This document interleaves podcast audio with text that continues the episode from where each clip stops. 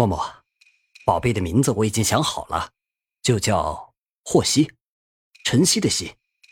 霍林转移了话题，将顾墨的注意力转到他最心爱的孩子上面。为什么？霍希，听着倒像是一个女儿家的名字，会不会取名啊？因为今天早晨第一抹晨曦出现的时候，就是宝贝的出生的时候，是这个月第一个晴天。霍林耐心的解释，只可惜是个男孩，他更喜欢女孩。顾墨脸上盈然笑意。若一朵娇艳玫瑰绽放双颊，曼妙眸光盈满笑意。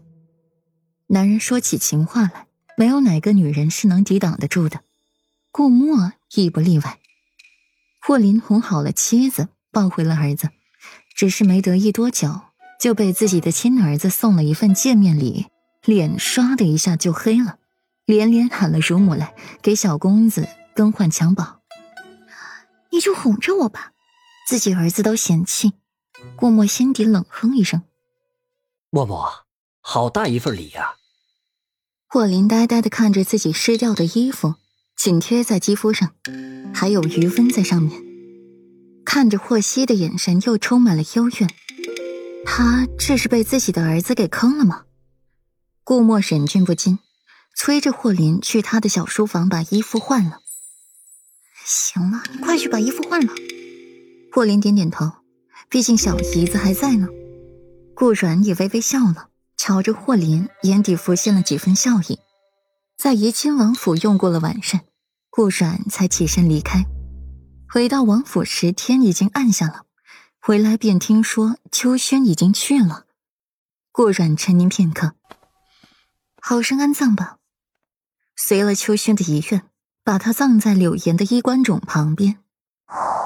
平城之外，屏障中，安吉大师和裴玉博弈，你来我往，陷入焦灼。裴玉寒眉一拧，落下了一子：“安吉大师这番作为，倒是令本世子刮目相看。为了晚些回到平城，真是不择手段呢。还改换天气，连着下了好几日暴雨，耽搁行程。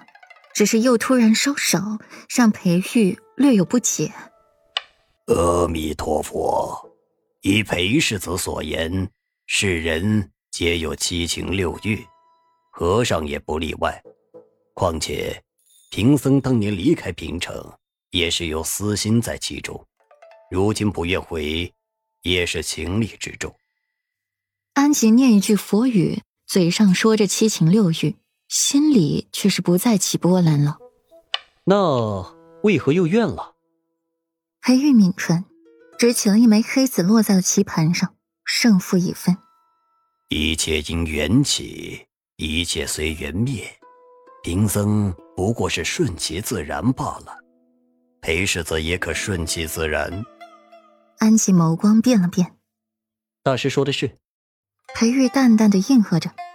说真想随缘，那刚一开始就不该变换这天气。裴玉的墨眸覆了一层阴霾。上一辈人的事，他是不愿意掺和的。若是没有与自己有利益关系，裴玉也不会刻意去调查，也不愿揪着往事不放。更何况往年的事和自己没关系。安琪眼眸淡下，他是真的不想回平城的，不想回平城见到那些人，更多是愧。安吉定定的看着裴玉。看着那一双布满忧色的墨瞳，脑海里便浮现出了一个女子的身影来。她如今有十一年没有回去平城了，难怪她当初不肯选择自己，宁愿嫁给了城中有名的花花公子，也不愿意选择自己。那个人可以为了她放弃所有，放弃如画江山，舍弃功名利禄，而自己是安吉大师。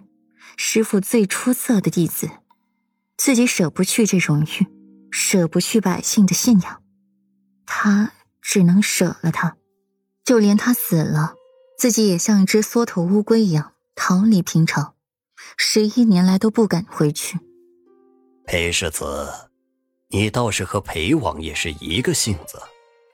安吉感慨一声：“是贫僧输了。”安吉看着面前的棋盘，看上去是自己掌握了所有，实际上自己却是被裴玉牵制的死死的，牵一发动全身。无论走哪条路，到最后都是死路一条。